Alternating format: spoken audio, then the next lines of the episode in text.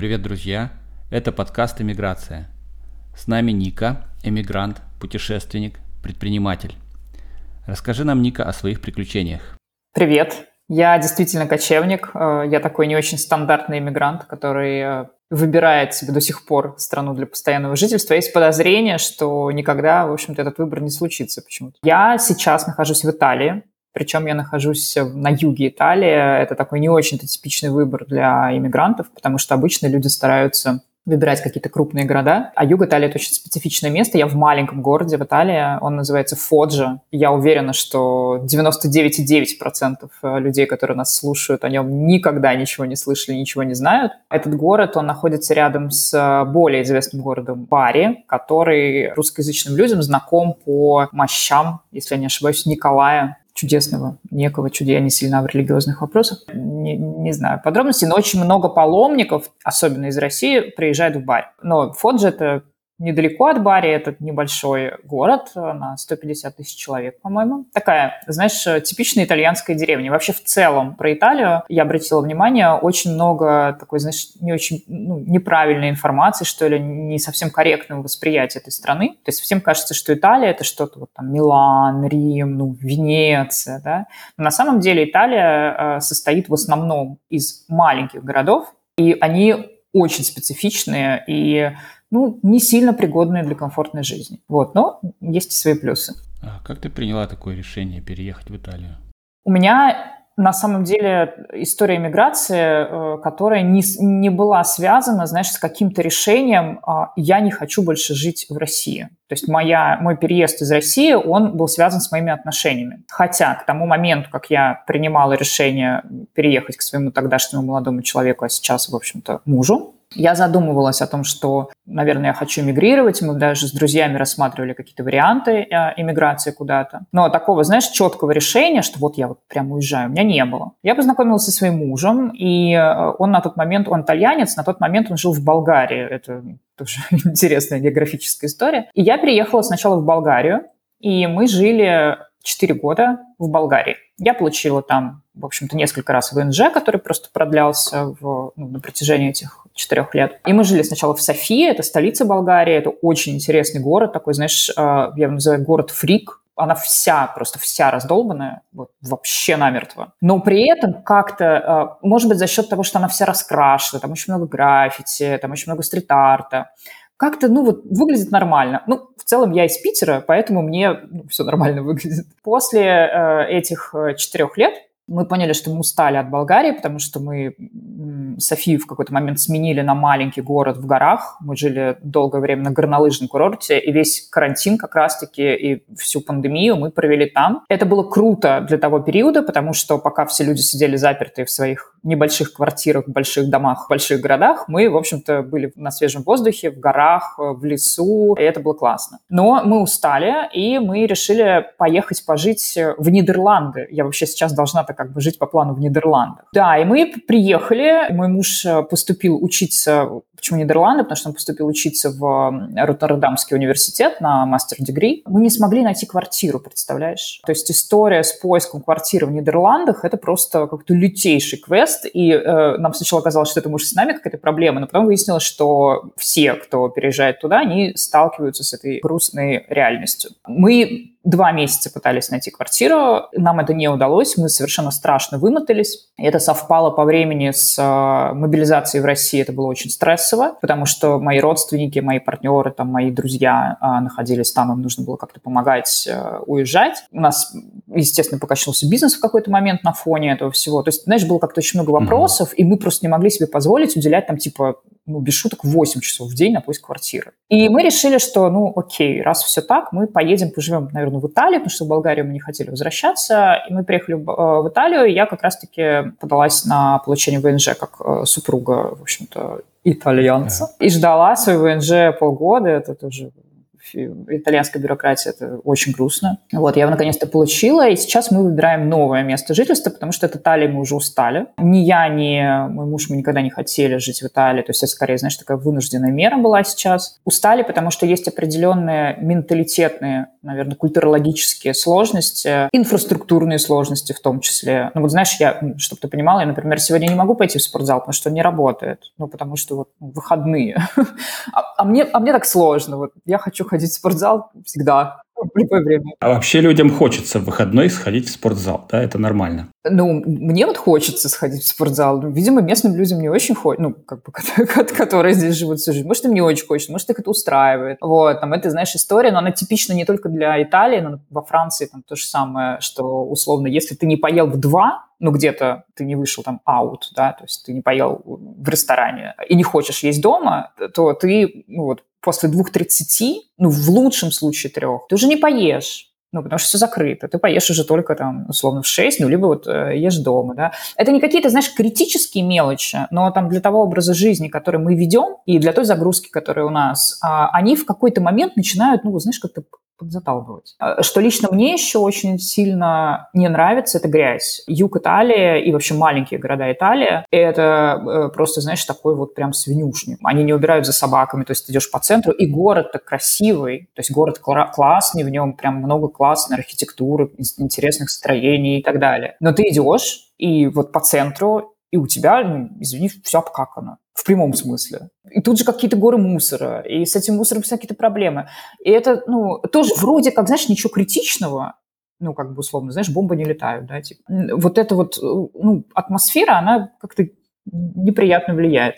И четвертый поинт – это, наверное, действительно бюрократическая машина, которая, на которую я посмотрела как, в общем-то, иммигрант. И она меня очень сильно разочаровала, как то знаешь, э, дестабилизировала. И не потому, что я русская, то есть это не, не имеет вообще ничего общего с моим гражданством. Это не имеет никакого отношения к твоей национальности. То есть неважно, ты русский, ты марокканец, ты албанец, ты итальянец, ты украинец ты пройдешь вот этот вот ад, э, если тебе нужна какая-то бумага, или тебе, не дай боже, нужно, значит, там что-то получить, там, знаешь, типа вот этого пермессо и так далее. Это огромные километровые очереди, это совершенно не работающая система. Люди, которым просто плевать на тебя, да, и, и на всех, кто сюда пришел. Э, довольно хамское обращение. А, и, конечно, проходить это, ну, как-то сталкиваться с этим регулярно совсем э, не хочется. И итальянцы, они тоже очень с грустью на это все смотрят, им не нравится их система системы бюрократии, но, в общем-то, они как-то ее принимают, тоже оставляют. Из классного как раз-таки, да, вот сейчас ехала скорая помощь, мы с тобой останавливались. Действительно, с точки зрения healthcare, Италия, по крайней мере, мой опыт столкновения с э, медициной здесь, он был скорее положительный, даже до того момента, пока у меня не было, значит, этой специальной карточки, которая э, дается людям страховой, дали аж на 9 лет, государственную вот эту карту. Да, да, да. Представь, у меня вид на жительство дали на 5 лет, а карта Health, вот эта, она у меня на 9 лет. Вот. Но даже когда у меня не было, и у меня тут случился очень тяжелый отит, э, меня приняли без страховки, без оплаты, вообще безо всего в больнице и оказали очень хорошую медицинскую помощь. И больница выглядит, напомню, я нахожусь в городе на 150 тысяч человек, то есть это маленький город. При этом больница вы, выглядит, знаешь, как хорошая частная клиника в Москве. Ну, то есть там двухместные палаты, палаты, это бесплатная больница. Оборудование на этаже, условно, все нужное. Чистота, нигде нет плесени, да, не знаю, обваливающихся потолков. Все, все прям хорошо. Вот. А... а что тогда в платных больницах? Там, наверное, роботы и вообще все. Фьючер? Не, не, в платных больницах я тоже, вот как раз-таки последние сейчас мои всякие медицинские запросы, которые я тут решала, я а, хожу в платную клинику. Вот. Это просто быстрее, потому что попасть в бесплатную клинику ты можешь, если у тебя либо острое состояние, либо ты должен действовать через систему вот этого семейного доктора. То есть у каждого, ну, у каждого человека есть этот uh-huh. family доктор, и ты, значит, через этого family доктора yeah. там что-то как-то... Это очень долго. Вот, я тревожная, мне нужно все быстро, поэтому а, я хожу в частную клинику. Это, в общем-то, обычная частная клиника, но хорошая частная клиника уровня хорошей частной клиники, ну, тоже в Москве. Хорошее оборудование, а, специалисты, которые с тобой внимательно разговаривают, но при этом, знаешь, у них есть вот эта вот история, они лучше, наверное, держат границы, в том смысле, что там нету вот темы сути-пути наша девочка, там наша ласточка, знаешь, какого-то условного облизывания клиента, вот, который иногда можно встретить в платной медицине в России, по крайней мере, мне оно встречалось. Его нет. А, то есть тебе отвечают на все вопросы, с тобой разговаривают, к тебе внимательно относятся и делают ровно то, что они должны сделать. Все. И ну, для меня это абсолютно нормально. Мне кажется, что так и нужно обслуживать взрослых людей. Что там с ними? Вот. Но если ты говоришь, что тебе больно, это значит, там, а, возможно, это там для девочек а, будет важная информация. Я сейчас читаю очень много, в очередной раз возникает вопросов к, там, условно, российской системе гинекологии, да, например. За все свое время пребывания вот в, друг, в других странах и моего опыта посещения врачей по этому направлению, я ни разу не слышала, чтобы, знаешь, мне сказали, типа, ну вот вам больно, а как же вы сексом занимаетесь? Ну вот, а вы тут волнуетесь, ну что ты тут, значит, как ты же вот сексом-то ты занимаешься? Но это очень распространенная история в России, даже в частном э, секторе медицины, к сожалению. Здесь это просто, ну, даже невозможно себе представить, наверное. То есть просто недопустимо, чтобы с тобой так поговорили. И это хорошо, это, конечно, хорошо. Как ты общаешься с местными жителями? Ты знаешь английский или ты пытаешься учить итальянский? Я и знаю английский, я хорошо знаю английский, и мы с мужем разговариваем на английском. Я учу сейчас итальянский для того, чтобы получить паспорт, даже будучи супругой итальянца, мне нужно сдавать экзамен. А, этот закон поменяли два года назад или три года назад. В общем, до этого времени э, члены семьи могли получить паспорт без сдачи языкового экзамена. Сейчас, к сожалению, мне нужно его учить, к сожалению, потому что какого-то желания внутреннего учить итальянский язык у меня, честно, нет. То есть моя единственная мотивация – это получение паспорта. На данный момент я могу заказать э, капучино, я могу, э, ну, и даже еду, а, я могу что-то очень простое спросить. Я, в принципе, начинаю понимать, знаешь, что там люди как-то говорят. Вот, а, поэтому, ну, в основном, конечно, я стараюсь общаться на английском, но здесь это проблематично, потому что в Италии вообще все не очень э, с уровнем знания английского языка. На юге так вообще очень сложно найти людей, которые могут с тобой поговорить по-английски, даже, знаешь, на базовом вот этом уровне, там, здравствуйте, можно, пожалуйста, чашку кофе. Поэтому здесь э, за меня обычно говорит муж, и это, конечно, очень забавно. Ну, либо я, знаешь, в каких-то простых вопросах. Насколько хорошо нужно знать итальянский, чтобы сдать вот этот экзамен? Нужно, чтобы у тебя был уровень B1. B1 – это уровень, на котором ты можешь свободно объясниться э, где-то в обществе, в медицинском учреждении, где ты можешь э, дать необходимую информацию каким-то социальным службам, объяснить свой запрос, а, где ты можешь нормально поддержать разговор, где ты читаешь. Это, если я не ошибаюсь, это что-то около ну, боюсь соврать, но что-то типа 500 слов, по-моему, и э, хорошего владения, в общем-то, уже грамматическими конструкциями. Я сейчас mm-hmm. пока еще на э, А1 и ну, не особо с него сдвигаюсь, опять же, потому что, знаешь, моя мотивация, она не исходит не из желания, а она исходит из необходимости, ну, плюс а, моя работа, она не позволяет мне заниматься языком там даже час в день. Если бы я им занималась хотя бы час в день, то я бы уже сейчас спокойно была бы на А2, потому что я учу язык 8 э, месяцев. Вот, но э, у нас есть что есть, поэтому пока на А1. Ну, знаменитый итальянский мультик про черного утенка я уже, в принципе, понимаю.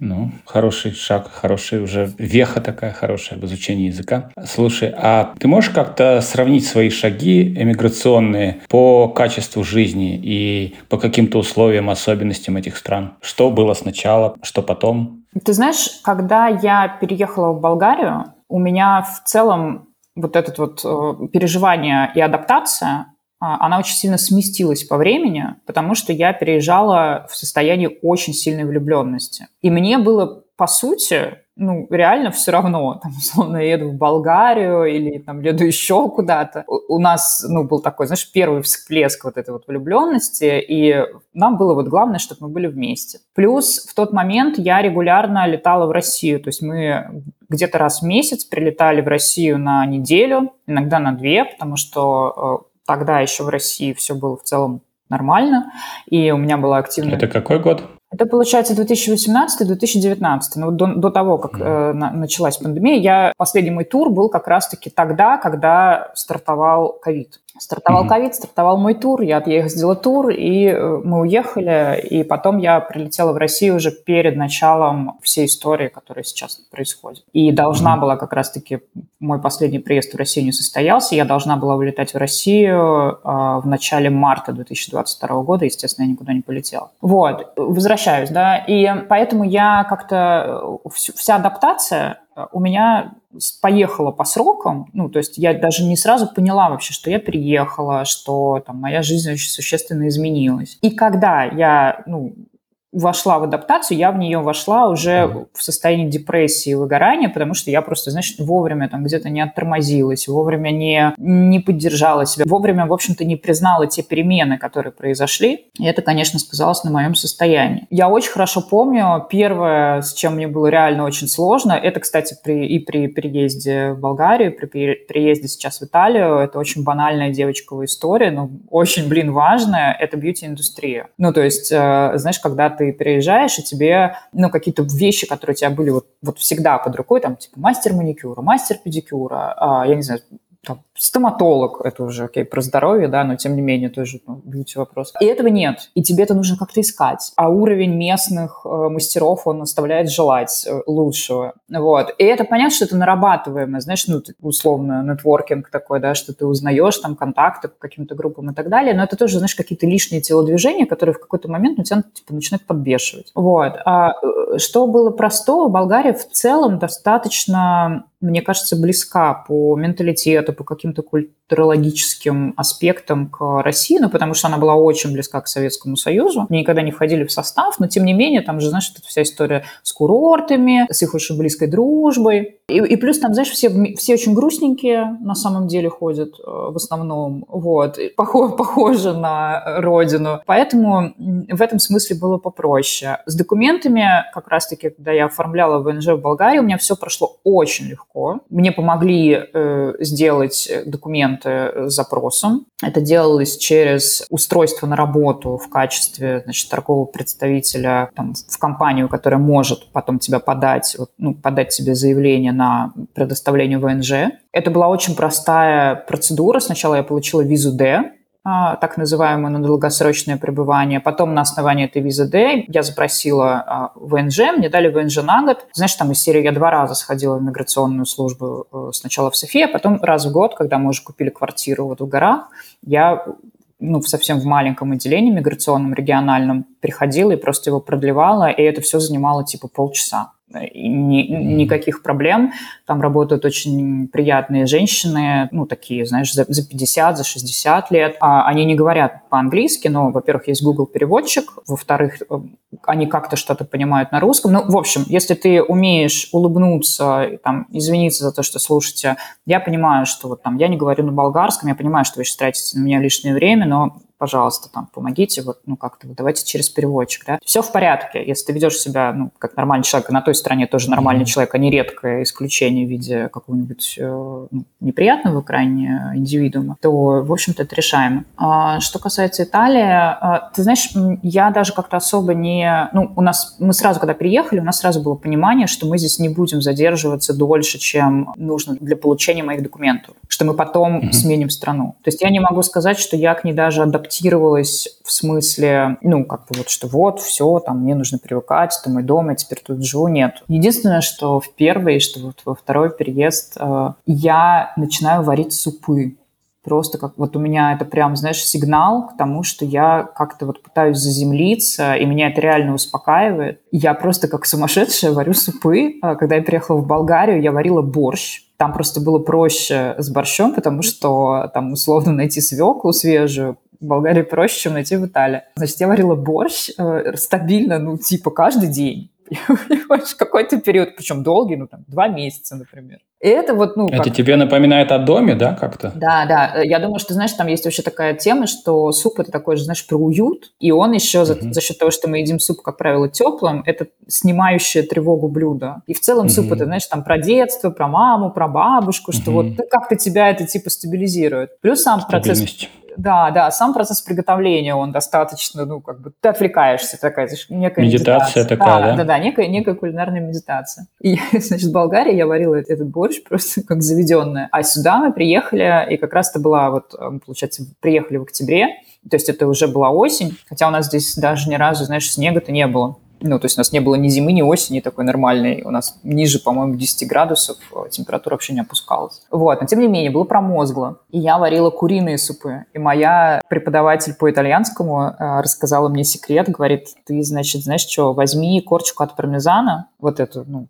корочку, и ее положи в суп, и она, значит, даст тебе какой-то уникальный вкус. И это правда так. То есть, если вы, друзья, любите куриный суп, попробуйте отрезать корочку от пармезана, положить его, ее в ну, в финальном процессе варки, и, правда, появляется очень интересный вкус. Вот, в общем, два месяца я тут тоже варила супы, потом я перестала варить супы, я поняла, что я уже как-то стабилизировалась, успокоилась, приняла там ту ситуацию, что вот мы здесь пока находимся, как-то организовала себе там, знаешь, самый минимум необходимый для там, моего существования, а это естественно, там всякие вопросы, связанные с интернетом, но они были организованы, там не пришлось особо что-то организовывать. Если говорить про какие-то там бытовые вопросы, то это э, там супермаркет, в котором есть то, что мне нужно, это спортивный зал, потому что я тренируюсь каждый день, это, соответственно, там всякие бьюти-вопросы, это клиника, чтобы я могла сходить к врачу, когда мне это нужно. И это что еще из важного? Наверное, все. Такое самое важное, да, самое важное все. А, ну, а, ну, естественно, какие-то места, знаешь, куда я могу выйти, потому что я, например, люблю работать не дома. Мне нравится там поработать где-то ну, в кофейне,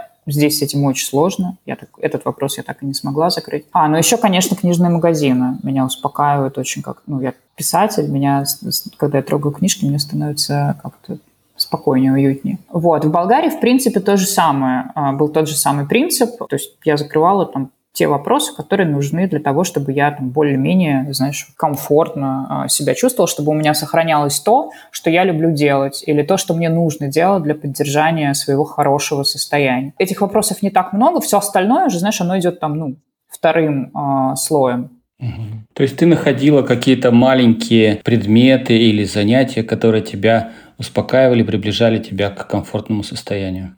Да, да. Ну и видишь, мне кажется, что еще очень, ну не кажется, я, знаешь, как э, ну, знаю просто профессионально, что когда мы сталкиваемся с переменами, нам очень важно, чтобы у нас оставались какие-то островки, вот опорные такие, знаешь, из там, нашего привычного быта. Ну, то есть, условно, если вы, вот простой пример, если вы жили там где-то и вы тренировались каждый день, вы переехали, вам очень важно, несмотря на то, что там вам негде или вам сложно, парк, я не знаю, даже дома можно тренироваться, да, это важно продолжать делать, потому что это привычный вам уклад. Если там вы привыкли, что вы, я не знаю, ходите пить кофе по утрам, значит, вы находите, куда пойти попить кофе по утрам, потому что это ваш ритуал. Как минимум пять таких элементов должны остаться в жизни, и это помогает, ну, знаешь, не вылететь вот в эту вот вообще черную, черную какую-то дыру водоворота, в котором вообще все совсем другое, все совсем новое. То есть вот что-то остается mm-hmm. привычным. И так как сейчас очень много людей переезжают не по своей воле, условно, да, ну, я тоже приезжала, да. по сути, не по своей воле, но у меня это сопряжено было с приятными событиями. И тем не менее, меня это все равно, там, знаешь, выбило, что в, при приезде в Болгарию меня это выбило в депрессию, что здесь я тоже ну, поймала депрессивный эпизод практически там сразу. Естественно, люди, которые переезжают без хорошей мотивации, но вынуждены, то есть это бегство, по сути, конечно, им да. еще намного тяжелее. И поэтому очень важно вот оставлять какие-то э, привычные для себя штуки, даже если кажется, что на них нет сил. Они есть. Эти силы есть. И более того, если вы эти штуки начнете обратно в свою жизнь внедрять, сил будет становиться больше, больше, больше, просто потому что тревога пойдет вниз, и она будет выжирать у вас меньше энергии. А это очень важно в таком вопросе. Ты даешь очень ценные советы. Нас слушают э, люди, которые уезжают, и многие хотят это услышать. Для многих это очень важно услышать поддержку поддержку и услышать совет, как, как вести себя в эмиграции, как успокоиться, как избежать чувства вины и так далее. Подобные вопросы задают многие. Вот я тогда, наверное, знаешь, дополню. А, я сейчас, ну, я, естественно, наблюдаю очень внимательно за тем, что происходит с людьми, потому что мой основной бизнес – это психологическое приложение, и мы внимательно следим за нашими пользователями, я имею в виду не в приложении, мы не можем, в социальных сетях, да, что происходит с людьми, о чем mm-hmm. они пишут. И я вижу, как очень многие люди не дают себе отгоревать и вообще признать важность и травматичность своего переезда. Мне кажется, что это очень важный поинт, потому что я слышу часто, вот, особенно от людей, которые уехали из России, ну, ну я же вот не из-под пули уезжал, да, как будто, вот, знаешь, вот если не из-под пуль, то, то типа тебе и переживать, ну вот, ну как бы не камильфо, типа тебе не положено, да, или там, ну вот у меня же там хотя бы деньги на переезд есть, а кто-то же вот вообще без паспорта. Знаешь, вот это типично тоже наша культурологическая тема, что кому-то хуже. Вот это надо прекратить. Вот так не надо вообще делать, потому что кому-то, ну, конечно, наверное, хуже, кому-то лучше. Вот мне, например, лучше, чем очень многим нашим слушателям. Но тем, ну, как бы, да, если там условно сравнивать. А, но тем не менее, ваша боль, ребят, очень важна. И если вы ее испытываете, значит, к ней нужно относиться с вниманием, почетом и не пытаться ее там как-то заглушить вот этой всей историей, что имею ли я право на эту боль или не имею. Имеешь. Неважно, как ты потерял дом вообще не важно. Важен факт. Ты потерял дом. Тебе пришлось оставить свой дом. Тебе пришлось уехать. И это трав- травматичное событие. И твоя задача отнестись к этому травматичному событию и к себе в середине этого, ну, как бы вот где ты находишься, да, в этом травматичном событии, с вниманием, с заботой, и сказать себе, что да, я вообще-то имею право поплакать, ну, потому что, блин, это больно, там, я имею право какое-то время погоревать, я имею право чувствовать растерянность, я не должен там или не должна, знаешь, сразу вскочить и через две недели адаптироваться и просто вот так классно мы тут живем. Ну, так не работает, есть просто определенный процесс. Вот, uh-huh. поэтому те вещи, которые поддерживают, на мой взгляд, это как раз-таки признание того, что я реально прохожу непростой период, но, знаешь, без скатывания вот в саможалость, это другая вот, это, ну, другая сторона, когда человек начинает вот, боженьки мои, все, ничего больше в моей жизни хорошего не будет. Ну, в просторечии это называется накручивание себя. Вот этим заниматься не надо, потому что все и так не очень хорошо, потому что дальше. И вот мелкие просто вот какие-то штуки из прошлой жизни, и важно к ним добавлять новые штуки из э, новой жизни. Искать что-то, что вам нравится это тоже, знаешь, какая-то прям мелочь, что вот там, тут мне нравится, там, не знаю, кофе, тут мне нравится фасад у дома, реально, вот просто фасад у дома красивый, пойду посмотрю на фасад у дома, красиво, все. Или дерево, вот там грустно мне стало, знаю, есть красивое дерево. Ну, сходи ты посмотри на это дерево, пять минут тебе получше станет. Ну, не знаю, там из странного, mm-hmm. я вот хожу реально книжки потрогать в магазин. Вот я вот книжки потрогаю в магазине, мне лучше. Все. И у нас у каждого есть вот эта тема. Друг есть, он дерево ходит, обнимает. Реально, он говорит, ну, мне вот, тоже уехал вынужденно. Я, говорит, ходил, дерево обнимал, мне как-то полегче стало.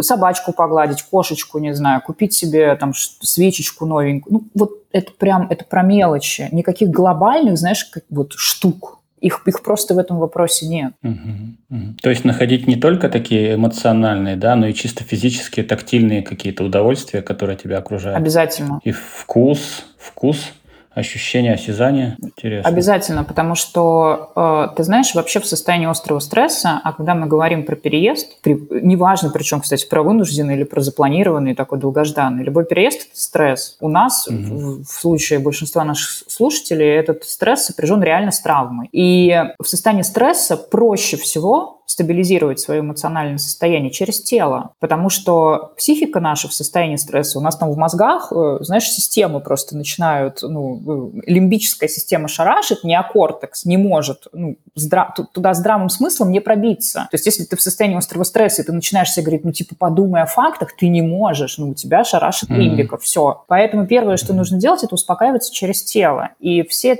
э, любая телесная история, которая там тебе приятна, у кого-то это, не знаю, вот у меня, например, это хамам. Вот мне нужно посидеть там в хамаме, я, меня это mm-hmm. успокаивает. Или плед, закутаться в плед, это хорошо помогает. Нас тепло очень успокаивает. Я не знаю, возможно, вот обращал внимание в фильмах, когда кого-то спасают, его сразу закутывают. Причем даже если на улице а, да. типа 30 градусов жары, и дело вообще в Калифорнии происходит. Это типа про внутриутробный период развития. Вот мы там были же закутаны, mm-hmm. и нам было в целом хорошо. Вода, кстати, тоже. Ванна, душ, бассейн. Даже просто ванночку теплую для ног сделать. Какие-то там нет денег условно походить на массаж, да хрен с ним не надо ходить на массаж за деньги, сам себя порастирай хорошенечко, поразминай, открой любой урок на ютубе, я не знаю, по цигун, э, где снимается напряжение телесное, да, порасслаблять вот эту э, шейную зону, плечевую зону, поясницу, низ живота и так далее. И это стабилизирует состояние. Причем, знаешь, что такие вопросы, как бы я сейчас говорю там про них долго условно, но они занимают 5 минут. Ну, то есть реально 5 минут вся история занимает. А состояние стабилизируется, потому что когда мы успокаиваем тело, у нас успокаивается и психика. И дальше мы уже можем переходить, ну, типа, к рационализации, что, ну, в целом не все потеряно. В целом, скорее всего, что я еще когда-то чуть, ну, поеду там или вернусь туда, вот, где мне нравилось жить. Но если нет, то у меня, я взрослый человек, там, у меня достаточно сил для того, чтобы, пройдя вот этот тяжелый период, как-то создать себе новое нравится. И знаешь, что еще важно? Я часто от людей слышу, что касается вообще любого разрыва, там, неважно, разрыва с домом или разрыва с человеком, люди часто говорят, вот так, как было, никогда нигде не будет, там, или никогда ни с кем не будет. И это правда.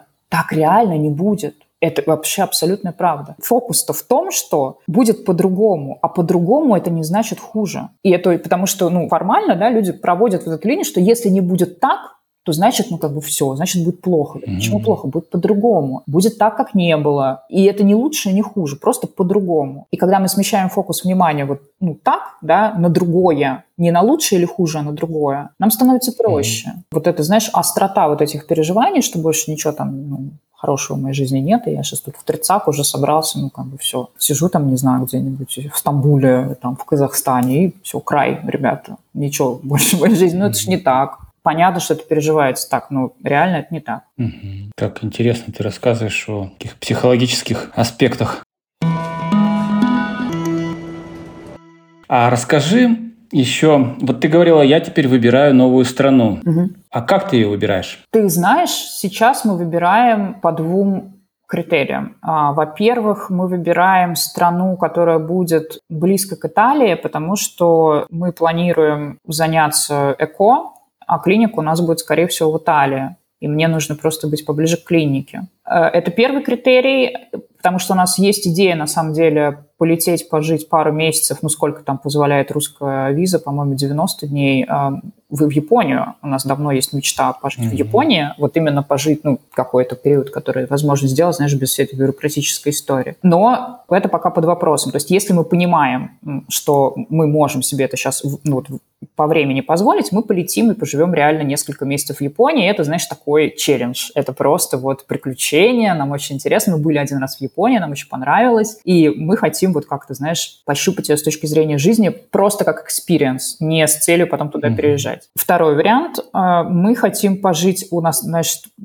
два пожелания. Это первый э, большой город, потому что мы очень устали от маленьких городов. И это близость к морю. Я хочу несколько месяцев пожить на море, потому что до этого мы, получается, несколько лет жили в горах. То есть я знаю, как это жить в горах. Это круто. Теперь я хочу узнать, как это жить на море. Знаешь, такой вот э, культ, тоже какой-то штамп из серии каких-то вот, ну, mm-hmm. представлений. Вот, поэтому мы смотрим в сторону Испании, мы поедем, посмотрим, понравится моему мужу Валенсия или нет. Я была в Валенсии, мне там понравилось, он не был. Барселону мы не рассматриваем, потому что слишком слишком больше, слишком шумно, слишком много всего, а мы как-то вот, ну, тоже сейчас теперь уже, знаешь, пожил в деревне, побаиваешься. Вот. А, может быть, Португалия, но, честно говоря, под вопросом тоже надо съездить посмотреть. Точно не Италия, потому что мы, ну, я уже говорила, мы устали от Италии. Ну, то есть это Европа, но где-то вот э, Европа на море большой город. Давай вот так, примерно так мы выбираем. И, естественно, вопрос денег, он здесь тоже важный, потому что, ну, например, в Барселоне, вот сейчас мы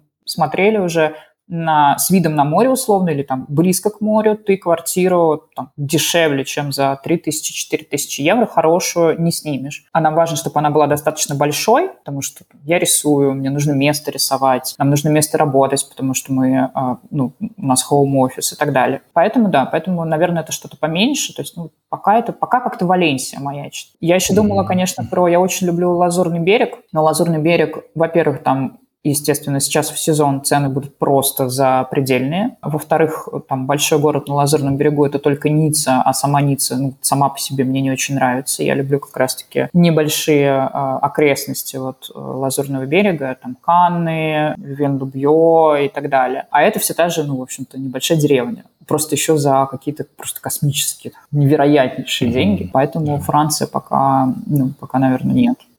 Понятно, да. Ну, то есть ты в поиске пока еще не, нет такой четкой определенности. Я вижу, ты человек такой творческий. Расскажи о своих планах. Кем ты видишь себя через несколько лет? Ты знаешь, я то редкое сочетание творческого и бизнес-человека. У меня абсолютно равноценно развиты вот эти две части творца и продавца, по сути, этих творений, которые, э, которые я делаю в разных областях. В данный момент времени э, там, я больше всего сосредоточена на нашем бизнес-проекте. Это как раз-таки психологическое приложение, о котором я сегодня упоминала. Потому что я вижу в этом очень много пользы для общества, я вижу очень большой запрос со стороны общества. Проект растет, проект люди любят, они им пользуются, и, ну, конечно, в соответствии с этим мне нравится туда уделять все больше и больше моего внимания. Плюс у меня, знаешь, есть вот эти вот амбиции. Для меня очень важно не остаться блогером э, с проектом. Вот, ну, типа, знаешь, из серии вот там есть mm-hmm. Ника Набокова, и вот у нее там, ну, не знаю, там курсы. У меня амбиции, mm-hmm. ну, гораздо выше, и именно поэтому мы, ну, проект у нас международный, и, например, там те люди, которые пользуются MindSpa на английском языке, на итальянском, на испанском, они про Нику Набокову вот вообще ничего не знают, и для меня это на самом деле очень приятно, что они пользуются вот продуктом как продуктом, а не чем-то, что пришло там условно от меня. Поэтому там моя первостепенная цель, там, наша общая первостепенная цель – развивать проект, растить его и, в общем-то, там, дойти до тех целей, которые мы себе поставили на ближайшие три года. Мы хотим 3 миллиона пользователей. Ну, денежные не буду разглашать, а, какие мы хотим. Хотим, в общем-то, больше. А, что касается моей творческой деятельности, я как раз-таки в этот переезд я начала рисовать. И мне это внезапно очень нравится. И мы сейчас планируем запуск бренда э, Набокова, который будет, это будет бренд одежды э, с принтами, которые, в общем-то, будут сделаны mm-hmm. из моих рисунков. Вот я рисую абстрактные всякие истории, и они, как мы совершенно случайно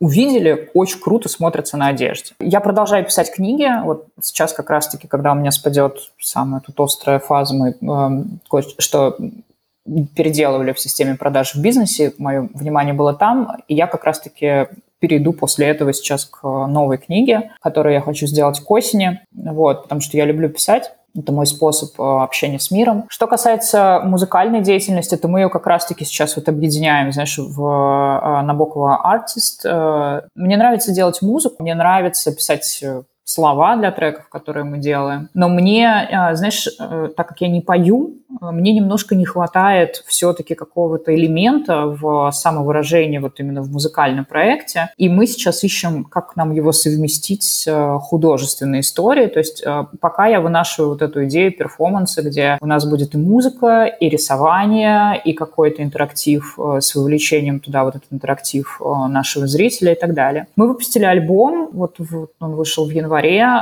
30 числа. Он такой, знаешь, эм, он немножко, ну, он не немножко, он очень нетипичный для, в общем-то, нынешней музыкальной среды, потому что не очень понятно даже какой-то жанр, но, тем не менее, мне нравится, как он зашел людям, мне нравится, как он зашел слушателям, и пока я ничего нового не пишу, просто потому что я настолько сильно, знаешь, там выложилась э, с точки зрения текстов, и как-то там было выпущено столько моей боли по поводу происходящего сейчас в мире, происходящего с э, Россией. И э, особенно важно мне было, знаешь, не улететь вот в это вот какое-то воинственное состояние на броневике с проклятиями там в сторону тех, кого я не поддерживаю. И это была, ну, реально такая, знаешь, задачка-задачка. Вот, и мне это удалось. И я очень рада, что мне это удалось, что в итоге у меня получился альбом, ну, на самом деле, про любовь, про человечность и про то, ну, что, в общем-то, можно и вот так вот жить в этот период, и вот так вот, ну, и про такое говорить, и вот так вот чувствовать. Вот, но он, знаешь, настолько у меня забрал как-то вот много и чувств, и эмоций, и слов, что пока вот, ну, э, я, я ничего не пишу в Набокова, но сейчас я уже, знаешь, начала замечать, что там приходят какие-то строчки, и вот они, надеюсь, что скоро опять начнут складываться в треки. Плюс, видишь, действительно не просто писать, когда у тебя вся команда находится кто где. Ну, то есть мой барабанщик живет в России, музыкальный продюсер и гитарист живет в Узбекистане, я, значит, вообще непонятно где э, обитаю, то здесь, то там. Пишется всегда, значит, лучше, когда вы сидите в одном месте, как-то такой общий поток идет. Вот. Но мы с этим в целом справляемся с помощью интернета. Но, конечно, я очень мечтаю о временах, когда мы сможем где-то э, быть на одной студии и все быть в порядке. Потому что я, конечно, волнуюсь, да, за своих ребят. Ты прям такой интересный человек, столько всего а, рассказываешь и всего-всего много. А, расскажи поподробнее вот об этом проекте, о котором ты говорила, международный проект психологической помощи, да? Что это? Как, как бы ты это охарактеризовала? Это приложение, оно называется MindSpa, и оно появилось как раз-таки из проекта, который родился на основании моего блога. Я вообще в блогосфере господи, почти 10 лет. И в какой-то mm-hmm. момент времени мне начали активно очень писать люди, мои подписчики, с вопросами, как вот там им жить, как им пережить, знаешь, что делать и так далее. В общем, людям явно была нужна психологическая помощь. И мы сделали проект, он тогда назывался «Больница разбитых сердец». И ты знаешь, он не шел. Он три года вообще не шел. Мы пробовали разные форматы. Мы пробовали вебинары, мы пробовали какие-то пособия, мы пробовали делать э, поддерживающие психотерапевтические группы. Вот, ну, как бы нет. Там 10 тысяч рублей в месяц, знаешь, прибыль. И в какой-то момент я поняла, что нужно делать что-то, что будет имитировать терапевтический процесс, то есть вести человека из точки А в точку Б, при этом будет массовым продуктом. И так у нас появились курсы. А, в общем-то, мы э, с моей тогдашней командой были первооткрывателями вот истории с курсами. Uh-huh. Мы сделали, я помню, э, первые два курса. Сразу стало понятно, что это идет, идет очень хорошо. Проект мы переназвали, вот сначала он долгое время был, да, «Больница разбитых сердец», потом мы его переназвали «Мозгоправню», и потом когда мы уже выросли, достаточно у нас было много пользователей, там порядка тысячи людей проходили курсы э, ежемесячно. Я поняла, что мне очень тесно, знаешь, вот в этой вот системе, где там группа в Телеграме или группа в WhatsApp, и ты туда, ну, как туда просто присылается контент, что это не тот уровень сервиса, не тот уровень поддержки и не тот уровень, ну, вообще не тот подход, который вот я, ну, в котором я буду удовлетворена как бизнесмен. И мы придумали сделать приложение, в общем-то, нашу собственную платформу, которая будет обеспечивать людям доступ, во-первых, к тем платным продуктам, которые мы делаем, во-вторых, э, давать людям и бесплатную психологическую помощь, потому что я совершенно точно не просто верю, я, в общем-то, смотрю на общество и вижу это своими глазами, что с ментальным здоровьем у нас беда, причем беда везде. И mm-hmm. этому важно уделять внимание, и важно, чтобы у людей был простой доступный способ заботиться о себе, о своей голове, о своем моральном, психологическом состоянии. В общем-то, именно из этих постулатов и появился MindSpa, и это приложение, в котором есть много бесплатных функций, статьи, которые делают очень хорошая экспертная группа. У нас самый большой раздел техник и практик для работы с разными состояниями, чувствами и эмоциями, который называется «Психосутра», и мы его сейчас там существенно расширяем. У нас будет новая функция очень крутая. Чат-бот, который помогает справиться с острым эмоциональным состоянием, он называется «Скорая помощь», его очень любят наши пользователи, и мы с ним попадаем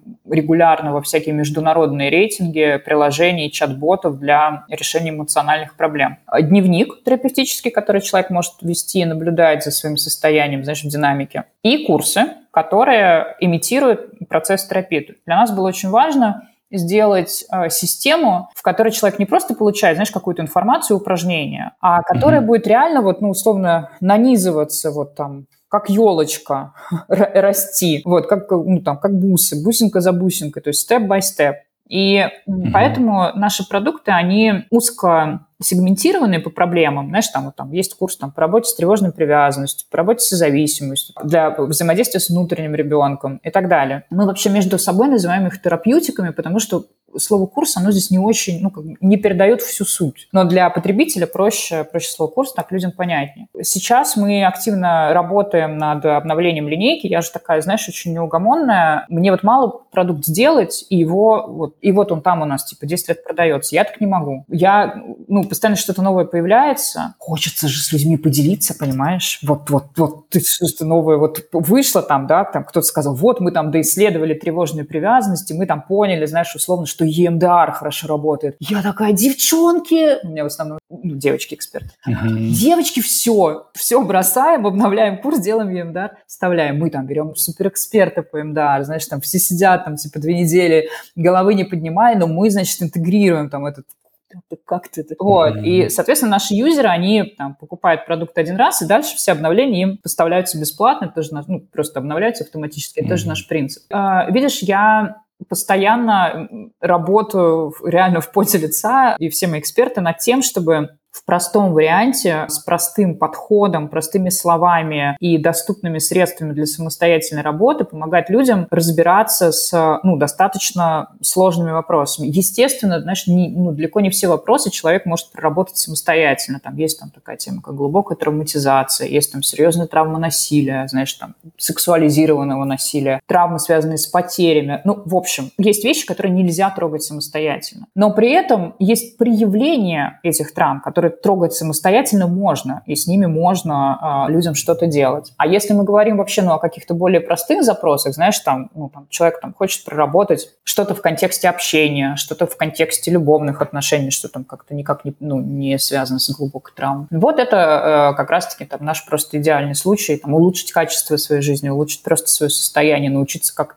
жить, знаешь, легче, проще, позитивнее. Вот. Mm-hmm. Вот мы с этим всем работаем. И я очень рада тому, что у нас высокая возвращаемость, то есть у нас большая часть людей покупает два курса и более. Я рада тем исследованиям, которые мы видим, а мы видим, что у нас э, от 95 до 97 э, процентов пользователей эм, наших продуктов отмечают существенное улучшение, это очень высокий результат. У нас очень высокий рекомендательный уровень, 94 э, процента нас рекомендуют своим друзьям и близким. И мне тут, знаешь, я очень горжусь нами за то, что мы не продаем чудеса, что, конечно, ну вот нашему заработку, значит, не в плюс, честно. Ну, то есть, если бы мы там продавали «Загадай желание, отпусти воздушный шарик», вот так вообще все будет, mm-hmm. да, 10 тысяч, а, тогда, конечно, ну, мы бы там с тобой, сейчас я с тобой разговаривала, наверное, с какого-то другого места. Тем не менее, мы хорошо зарабатываем, ну, в общем, условно, есть куда расти. Для нас очень важно, чтобы продукт, который мы делаем, чтобы он был честным, чтобы он реально помогал людям, и чтобы в нем учитывались особенности разных людей, и нам это удается. Вот. Поэтому я очень этим горжусь, я этому, этому радуюсь. И мне нравится, что, знаешь, это не только там про бизнес, а еще и про мой вклад в общество, потому что мне очень хочется, чтобы общество, вот, которое сейчас придется выстраивать заново, нам придется его выстраивать заново, чтобы оно было другим, чтобы оно все-таки отличалось от того общества, которое появилась после э, Великой Отечественной войны, так как тот уровень травм, э, которые, в общем-то, были у наших бабушек, дедушек, а потом у наших родителей, а потом и у нас, mm-hmm. ну, в общем-то, это то, с чем мы все разбираемся, и, может, еще нашим детям придется разбираться. А тут он уже, знаешь, сверху навалили. Поэтому mm-hmm. приятно, да, что мы можем как-то в этом поучаствовать и помочь людям, несмотря на все это, быть счастливыми базово. Класс. Это у тебя такая серьезная миссия. Что ты посоветуешь нашим слушателям, которые ищут свою страну? Ты знаешь, я, во-первых, посоветую пробовать если есть такая возможность. Не у всех же есть, да, достаточное количество денег. Но, в общем, если у вас есть, нужно поездить и посмотреть. Потому что э, иногда бывает такое, что страна прям классная по рейтингам, по отзывам, а ты приезжаешь и вообще не твое ну вот совсем не твое. И, ну и как ты тогда туда приедешь жить? Ну тебе же плохо будет. Это первое. Второе. Если такой возможности нет, тогда, конечно, по отзывам, по рейтингам, по чтению, смотреть э, картинки, изучать культуру, читать местные какие-то, э, это очень важно, кстати, читать какие-то местные сообщества, местные блоги, местные форумы и так далее. То есть не то, что там рассказывают э, условно наши люди, которые переехали, да, все равно есть определенные искажения взгляда. А как вот, ну, ре- реально, в общем-то, жители, граждане этой страны, что они про нее говорят. Обязательно посмотреть нужно новости, мне кажется, политического характера, ввиду всего происходящего, то так, глядишь, знаешь, можно шил на мыло поменять, что тоже mm-hmm. не очень-то приятно. Я думаю, что имеет смысл смотреть на... Обязательно, а, даже не имеет смысла обязательно смотреть на климат, потому что если вы, например, э, переезжаете и вам не подходит климат, ну, вы просто... Ваша адаптация, она растянется на какое-то еще более долгое время, зачем вам это надо. А смотреть на там те необходимые условия, которые, в общем-то, есть по документации, потому что как человек, который дважды эту всю историю с документами проходил, я вам, конечно, скажу, что вот когда это проще, это гораздо приятнее. Где сейчас проще, мне сложно сказать, насколько я знаю, там до какого-то момента было в Аргентине попроще, но вот сейчас у меня часть команды релацирована в Аргентину, и для них это стресс. Все документальные вопросы для них сейчас являются стрессом. Вот, поэтому я думаю, что там не очень-то сильно попроще стало, похоже на то на что еще бы смотрела? Я бы смотрела на то, как вам вообще, как люди общаются. Ну, это вот опять же, да, к вопросу, а посмотреть на местных людей, на местных жителей, как они коммуницируют между собой, насколько это вообще формат, который вам подходит. Вот, это действительно можно сделать и онлайн, в общем-то, не обязательно ехать. Еще, знаешь, вот у меня есть такой пунктик, это мой личный пунктик. Я на все, вот я куда-то приезжаю, я оцениваю место с позиции, вот я здесь смогу комфортно работать или нет. Потому что, ну, я много работаю, для меня это такой, знаешь, важный очень нюанс, э, важный момент, чтобы я себя чувствовала достаточно вдохновленной. Вот, и я так выбираю себе номера в отелях, я так выбираю себе Airbnb по фоткам. Вот я смотрю и задаю себе вот ты здесь сможешь заработать те деньги, которые тебе нужно зарабатывать? И если я понимаю, что нет, что там вот, ну, как-то меня это не, не будет располагать атмосфера, то значит, я туда, ну, там, я не еду в это место, я не беру эту квартиру, не беру этот номер. Я понимаю, что у меня, правда, там, да, мои возможности чуть-чуть, наверное, шире, чем там, возможности человека, который там условно вынужденно переезжает или что-то такое. Вот, но тем не менее. И еще, естественно, вся история с uh, healthcare, про нее тоже надо выяснить, что там вообще по уровню. А то, знаешь, страна может быть очень симпатичной, а здравоохранение, там, условно, Албания какая-нибудь, что, пляж-то красивые, ну, правда, дешево вообще. Но, в общем-то, албанская больница – это не то, что вы хотите, хотите в своей жизни, мне кажется, испытать. Как в целом и болгарская любая муниципальная, а, муниципальная клиника. Вспомнила историю потрясающую. Мне кололи вакцину от ковида вот в моей этой болгарской деревне небольшой. И я пришла туда, а я аллергик, мне очень страшно. Ну и вообще, знаешь, вакцина, как бы там, помню, помнишь, какая была истерия вокруг. Да, такая-то, да, шумиха да, была. мне страшно, просто ужас. Вот, и я, значит, сижу, и он там разбирает шприц, и я вижу, что по столу рядом ползет таракан. О, нет, муравьишка, муравьишка ползет. Я говорю, боженьки мои, тут, тут, тут, тут, тут у вас муравей вообще-то, как бы, что такое? Он говорит, ну, тут, тут что-то, ну, живое же существо. Ну, как бы, садил мне эту вакцину. Делите. Да, ну, ну заскочил к нам, да, в стерильный кабинет с муравьишкой. Ну что такого? Ну правда. Как-то... И знаешь, ну ты в какой-то момент начинаешь думать, ну правда, ну что такого? Ну муравьишка заскочил, ну нормально. В целом, не в операционной же, там, не по тебе же он по открытой ране ползет. Поэтому, наверное, на, на эти моменты, ну, честно, конечно, лучше бы поехать посмотреть. А, еще, если есть кто-то из знакомых, с кем хорошие отношения, и вот, ну, прям стоит вопрос, знаешь, там, ну, ехать куда-то, где ты никого не знаешь, или туда, где ты кого-то знаешь, где хоть кто-то есть, и при этом условия, ну, там, условно, абсолютно равноценные, то тогда, наверное, имеет смысл ехать туда, где кто-то есть потому что все-таки мы существа социальные, нам очень важно, чтобы у нас была вот какая-то опора, какая-то какая поддержка. Вот. Но, кстати, ты знаешь, ты сказал, что я, наверное, не смогу порекомендовать страну, а я думаю, что я смогу. Мне кажется, что Болгария – это хороший вариант, честно. А, хороший вариант по, да. Да, по нескольким критериям. Во-первых, Болгария это дешево, а мы все-таки говорим сейчас про кризисную ситуацию, да, и людям, ну, понятно, что ну, нужно экономить. Это дешево и с точки зрения жилья,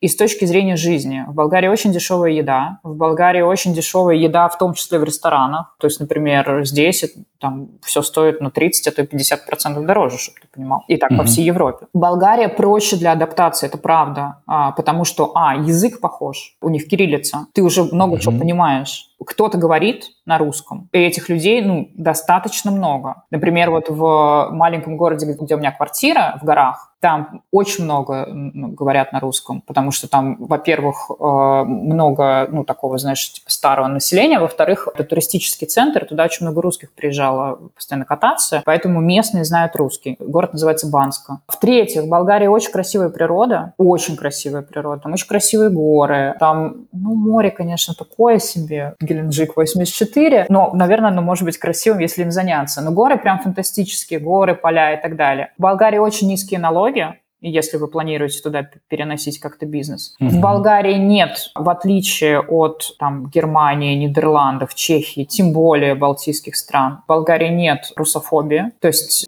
я ни разу там не сталкивалась ни с каким негативным отношением даже после начала а, всей э, истории, которую нельзя называть, а то мы с тобой оба куда-нибудь поедем. Вот. Болгария, они, знаешь, они на расслабоне. Это люди, которые вот... То есть они такие... Итальянцы, они тоже на расслабоне, но Болгария просто побед... ну, люди на расслабоне победнее, условно, вот так, пример. То есть у них, знаешь, у них все доброе. Вот у них все доброе. Mm-hmm. Вот у них все через Ну, все доброе. И это, ну, в целом тебя тоже в какой-то момент, знаешь, расслабляет. То есть сначала ты такой там приезжаешь, знаешь, после московского сервиса такой, боже, напряженный. Просто вы, вы все сумасшедшие, как вы просто живете? А потом, ну, смотри, важно, ну, про Болгарию. В Болгарии, а, вообще-то, кстати, были первые честные выборы, которые я видела в своей жизни, это были вот выборы в Болгарии, когда победила оппозиция, прикинь, такое бывает. Короче, победила оппозиция, но они не смогли договориться у себя в Кабмине или там в парламенте, я уже не вдавалась в тонкости. В общем, 8 месяцев, причем это была пандемия, кризис, страна жила без премьера и без э, нормально сформированного парламента. И нормально жила. Ну, у них президент номинальный, то есть он у них такой, mm-hmm. знаешь, вот типа там что-то ходит, что-то говорит. Может на что-то наложить вето, но потом ему там тоже кое-что наложат кое-куда. Премьер там все решал. И, в общем, когда они сместили Бойко Борисова, который вот, был очень пророссийский чувак, а, значит, новый премьер им не угодил, вот они, 8 месяцев без премьера. И все нормально. Ничего не случилось, понимаешь? Вот все как бы, ну, я не знаю, может, все, все так плохо, но все в целом нормально. Но из минусов, конечно, Болгария – это бедная страна, это особо никак, ну, то есть как бы нельзя сказать, что это как-то там отражается на супер каком-то уровне преступности. Нет, никакого супер уровня преступности нет, несмотря на обилие э, цыган, реальных цыган у них там прямо в каждом городе есть район, просто не надо туда ходить. Вот, они там живут по каким-то своим правилам. Например, в городе, где я сейчас нахожусь, преступностью все намного хуже. Здесь вообще ну, до сих пор правят э, мафиозные кланы. У меня, я здесь живу пять месяцев, вот за это время у меня одного тут убили, подстрелили кого-то, а, и недавно вот опять была стрельба там в двух шагах от моего дома. То есть вот в, так, в Болгарии у меня такого ни разу не было. Что еще хорошего? Ну, наших много туда переехало, и это удобно. Девочкам, вот что вы там точно найдете, это русскоговорящих хороших мастеров и волосы, и ногти. То есть вы, вы, сейчас вы это найдете еще быстрее, чем это делала я. Самый главный вопрос, который волнует э, нынешних переселенцев, это насколько долго можно там жить без визы или без оформления? Слушай, ну там так же, как в э, туристической визе, там ограничения обычно, это же Евросоюз, сколько там, 90 дней, а дальше там нужно оформляться, естественно, нужно искать варианты. Mm-hmm. Давай так, эти варианты можно найти. Вот я тебе так mm-hmm. скажу. А, я, естественно, не могу ну, как бы в открытом эфире говорить, что это, как это, куда это. Их можно найти. Нужно посидеть в группах э, фейсбучных русскоговорящие, там, Болгария или русскоговорящая София, поспрашивать, вы найдете эти варианты. Что касается счетов, это важно. В Италии, например, я не могу открыть себе банковский счет, несмотря на то, что у меня есть вид на жительство. Потому что, чтобы открыть банковский счет в Италии, мне нужно иметь работу в Италии. То есть им, все, мне отказали в открытии счета. Болгария mm-hmm. открывает счета русским людям. Я знаю, что открывает. Тоже надо посмотреть э, по группам внимательно, просто посидеть, почитать. Но вот то, что я последнее видела буквально вчера, что открывает банк Такуда. Там есть такой банк, они открывают. Ну, понятно, что нужен будет ВНЖ, скорее всего. Они, ты знаешь, более лояльны, я не знаю, может быть, это пока, но они более лояльны, чем остальные страны Европы. Знаю про Венгрию, что как бы с одной стороны вроде как более лояльны, но на деле очень сложно, очень сложно. Прям вот сейчас пытались релацироваться два знакомых мне человека, они не смогли. Это, да, обидно. Не, не так все просто. Mm-hmm. Несмотря на внешнюю такую э, простоту. Значит, э, вид на жительство в Болгарии оформить, ты считаешь, несложно, да? Никакой особой бюрократии? Э, я, смотри, я считаю, что можно найти варианты. Mm-hmm. По крайней мере, я знаю, что есть люди, которые эти варианты делают. Mm-hmm. И можно найти варианты. Сейчас это намного сложнее, чем это было до общеизвестных событий, намного сложнее. Тем не менее, как-то а, люди там сейчас их находят. С точки зрения бюрократии, ну вот смотри, если сравнивать итальянскую бюрократию и болгарскую бюрократию, болгарская бюрократия и получение ВНЖ там, это был просто рай, вот правда. То, что я прошла mm-hmm. здесь, и то я проходила, знаешь, по спецусловиям, я член семьи гражданина Евросоюза. То есть я, знаешь, блатная из серии. И даже несмотря на это, это был просто мрак. Просто мрак. Как проходят бедные люди, у которых нету мужа итальянца там, или жены итальянки, я вообще не знаю. Мне кажется, что им ужасно сложно. С точки зрения доброжелательности, Плюс, ну, плюс-минус, э, наверное, одно и то же. Единственное, что болгарский офис миграции работает, вот если у него написано время работы с 9 там, до 6, он работает с 9 до 6. Итальянский офис миграции написано с 9, откроется он тебе в 10, а потом они еще будут 2 часа кофе пить. А ты будешь в это время стоять в очереди, понимаешь, да? То есть Болгария mm-hmm. все-таки они более в этом смысле собранные, и это, естественно, ну, как-то поприятнее, чем вот эта вся история с э, тем, что ты стоишь в очереди три часа, а кто-то пьет кофе в этот момент. Угу. То есть болгары на расслабоне, но не на таком сильном, как итальянцы. Э, да, они все-таки на своем рабочем месте присутствуют, по крайней мере, в государственных вот этих вот учреждениях. Да, они, знаешь, они на расслабоне очень с точки зрения сервиса. Вот там всякие сервисы в ресторанах или сервис в там их каких-то местных, там, типа вот уже салонах красоты, вот какой-то такой, знаешь, в фитнес-центрах, вот такой. Ну, они там, правда, не, не заморачиваются. Ты знаешь, клиентоориентированный сервис, и как бы нам там с нашим, нашего клиента вот еще э, пообхаживать, это вообще не, не... Слушай, ну это вообще не про Европу, честно говоря. Это не только, mm-hmm. ну, не, не только не про Болгарию. Мне кажется, что с этой точки зрения русский сервис, он всегда, в общем-то, был и остается впереди планеты всей. Никто так не заботится о кастомерах, как это делают русские. А, ну, кстати, да, там в банках тоже там надо готовиться, что ты посидишь там много часов, э, там какую-то справку можно получить, например, только в центральном отделении банка, ты не можешь ее получить больше нигде, хотя, ну, казалось бы, там это выписка со счета, знаешь, ну, типа, что mm-hmm. это, почему это так, но вот тем не менее. В общем, если есть возможность э, там релацироваться в Болгарию, то это вариант, который как какой-то промежуточный, например, я бы рекомендовала, но либо Софию, либо вот, э, кстати, Банска, потому что Банска очень красивое место. И оно такое, знаешь, очень э, европезированное. То есть они его делали как горнолыжный курорт вот под э, все вот эти вот известные швейцарские, французские и так далее.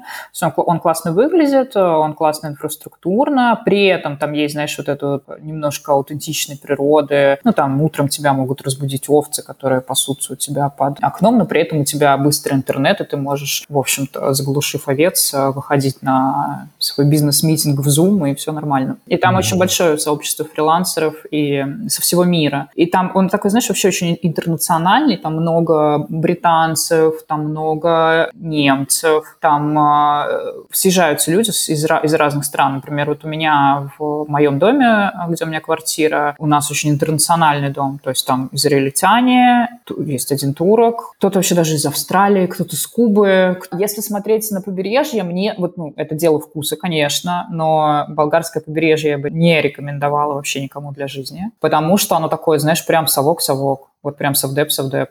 Ну, то есть просто мне кажется, что оно не стоит тех денег, которые, которые за него хотят. Ну да, там типа есть море, но оно не настолько прекрасно, чтобы за него платить эти деньги. Особенно в окружении вот этой вот действительности, ну прям савдеповской, прям люто вообще савдеповской.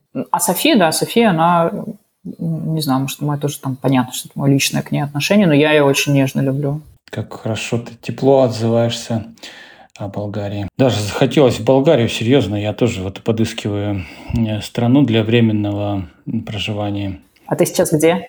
Я в Грузии, но ищу вариант э, поближе к Европе, чтобы можно было путешествовать. И я жду оформления документов э, в Канаду. Mm. Поэтому, а это все не, не быстро, поэтому мне еще год, наверное, надо где-то будет тусоваться. Mm-hmm. Желательно mm-hmm. в Европе, было бы приятно. Если у тебя есть возможность съездить посмотреть Болгарию, посмотри, может, он тебе тоже, правда, понравится.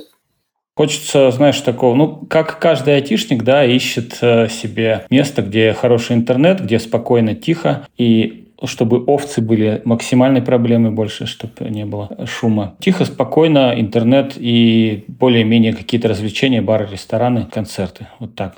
Это тебе точно надо будет съездить в Банско, потому что там, несмотря на то, что это город на 8 тысяч человек, там есть хорошие места. Сходить э, поужинать или пообедать, э, сходить выпить, особенно вот во время сезона, там есть бары, там даже есть музыка. Ну, концерт, прям концертов, концертов нет, но если только ты не фанат певицы Эммануэллы, которая, в общем-то, ну, колесит по небольшим болгарским городам, вот, то тогда концерт это, конечно, София. Но да, с точки зрения тишины, ну, горы, горы, вот вот ты сидишь в горах. С точки зрения тишины и при этом воды, электричество, интернет, все, в общем-то, в порядке. Единственное, не в порядке, если гроза или очень сильный шторм, такое тоже бывает в горах, э, сильно очень ветер, у нас бывали такие истории, изредка выбивает электричество. Это возможная ситуация, ну, как бы, ну, что поделаешь, такое, да, случается. Вот. Конечно, с точки зрения какого-то прям сильного развлечения, это София, там, концертов и прочего. Ну и наши туда сейчас, мне кажется, тоже начали, начали активно ездить, э, давать mm-hmm. концерты. Если, во-первых, туда релацируется IT-компания, я знаю, что активно она пользуется спросом. опять же, за счет налога. Плюс там очень много международных европейских компаний, которые туда переехали, опять же, в связи с налогами. Слушай, ну даже у нас регистрация болгарская, мы болгарская компания. Вот, потому что ну, низкое налогообложение, и все достаточно просто с точки зрения аккаунтинга. Это прям mm-hmm. мощный плюс. Класс. Они это специально делали, да, чтобы привлечь компанию, чтобы привлечь деньги потому что их местные... Mm-hmm. Слушай, ну местная IT-индустрия, ты просто без слез не взглянешь, я ее знаю изнутри, потому что когда мы строили приложение, мы смотрели и болгарских подрядчиков.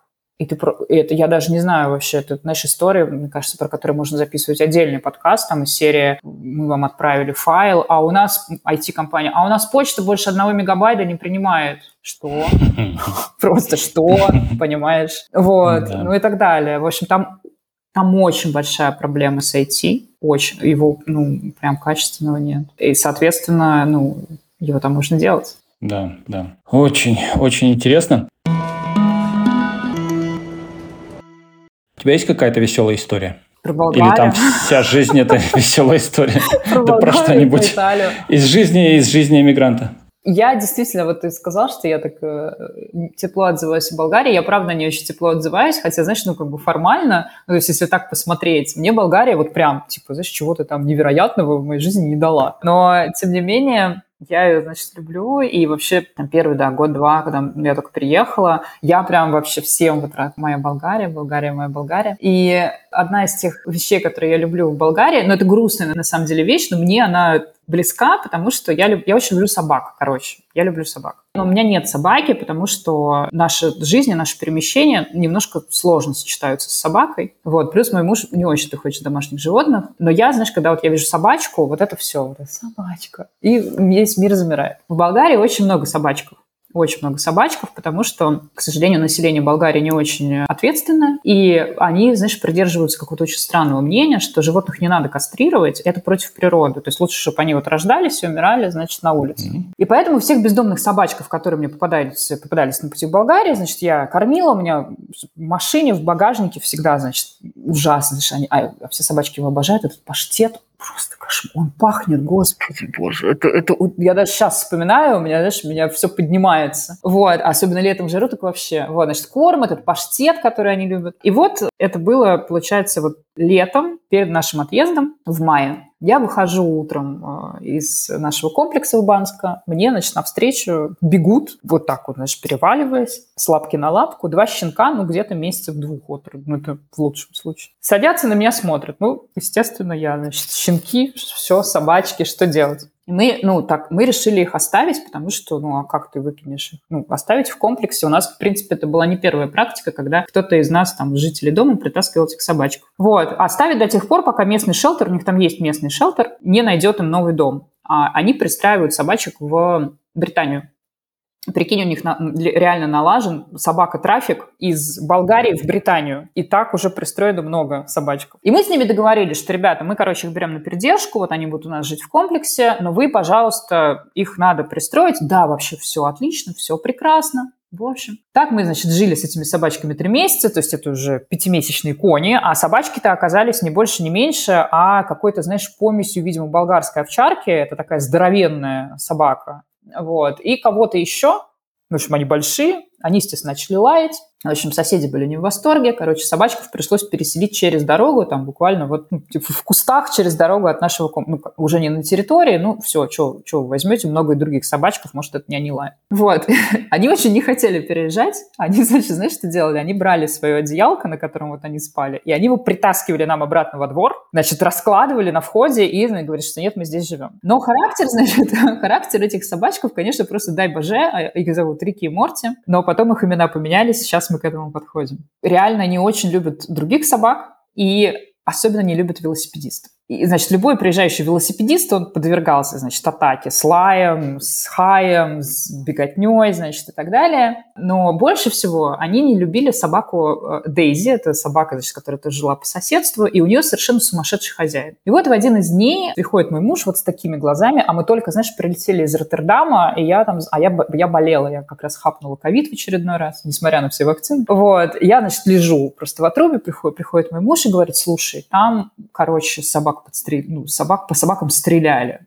Я говорю, что? В смысле по собакам стреляли? В общем, это хозяин этой Дейзи. А Дейзи, чтобы ты понимал, это огромный, я даже, я даже не знаю породу этой собаки. Ну, то есть, если ты возьмешь вот французского бульдога, сделаешь его морду чуть менее приятной и сделаешь его в сто раз... То есть, она огромная. Это не дог, а ну, вот что-то похожее на дога. То есть, она огромная, она просто машина для убийств, понимаешь? И она постоянно... Несмотря на свое имя, да, не... такое невинное имя. Да, да, Дейзи, вот, да, да, такая Маргариточка. Вот. В общем, они постоянно ее атаковали, и вот в тот день хозяин в очередной раз, сумасшедший этот человек, решил, что нет ничего лучше, чем просто начать по ним палить из пистолета. И мы это все увидели на записях видеокамеры, и там, а знаешь, ну как, когда ты смотришь на видео, особенно без звука, особенно немножко в ускоренном, это реально выглядит очень смешно. То есть, значит, вот идет этот чувак, значит, они, значит, бегут к нему, он начинает палить, и они, знаешь, просто вот, ну, реально кинематографично бросаются в рассыпную, прячутся, значит, в кустах, но вообще история, конечно, просто мрак, потому что рядом там еще какие-то дети и так далее. А, ну, мы пошли в полицию, написали заявление, и нам там надо было сразу уезжать в Грецию, значит, я не помню, почему-то мы ехали в Грецию, ну, короче, э, пока там, значит, полиция с ним разбиралась, и мы, значит, едем из Греции и говорим, слушай, а, ну, смотри, какая у нас у собак прям реально просто супер история, что, во-первых, они там ну, были рождены на улице, там чудом выжили. Потом, значит, вот они потеряли дом, и их там выселили. Потом их пристрелили. Это просто история рэперов. Просто история рэперов. А, и мы, значит, там по пути едем и там накидываем уже этот рэп там на английском, там I was born on the street, and they tried to show, to shoot me, but I managed, I managed to survive, like fuck you all. Мы им придумали имена. Значит, э, болгарская монетка, э, ну, которая цент, э, ну, которая в Америке цент, у них называется статинка.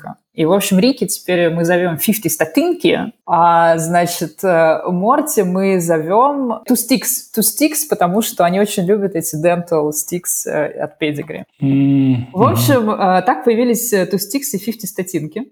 И на этом их история ферическая не закончилась, потому что когда мы переехали, нам, значит, позвонили наши соседи, говорят, слушайте, короче, Рики забрали и пожаловался, потому что это хозяин Дейзи, которому, кстати, ничего не было сделано за эту стрельбу. Вот. Их забрали в муниципальную клинику, его, одну собаку, короче, одну собаку забрали в муниципальную клинику, и, в общем, говорят, что и вот сейчас мы, если с ними не порешаем вопрос, то, наверное, его усыпят. И, в общем, этот чувак наш несчастный сидел месяц в этой муниципальной клинике, ну, в тюрьме, то есть уже все нормально, они его кастрировали, но в итоге решили не усыплять, просто, значит, кастрировали и отпустили обратно, потом отловили, кастрировали, кастрировали второго. Вот. И, ну, теперь они прям настояли, ну, то есть, если до этого они еще были не совсем трушные рэперы, то теперь они супер трушные рэперы, потому что у них, значит, э, есть весь э, арсенал детства на улице, значит, мама, папа бросили детство на улице, стрельба и отсидка просто.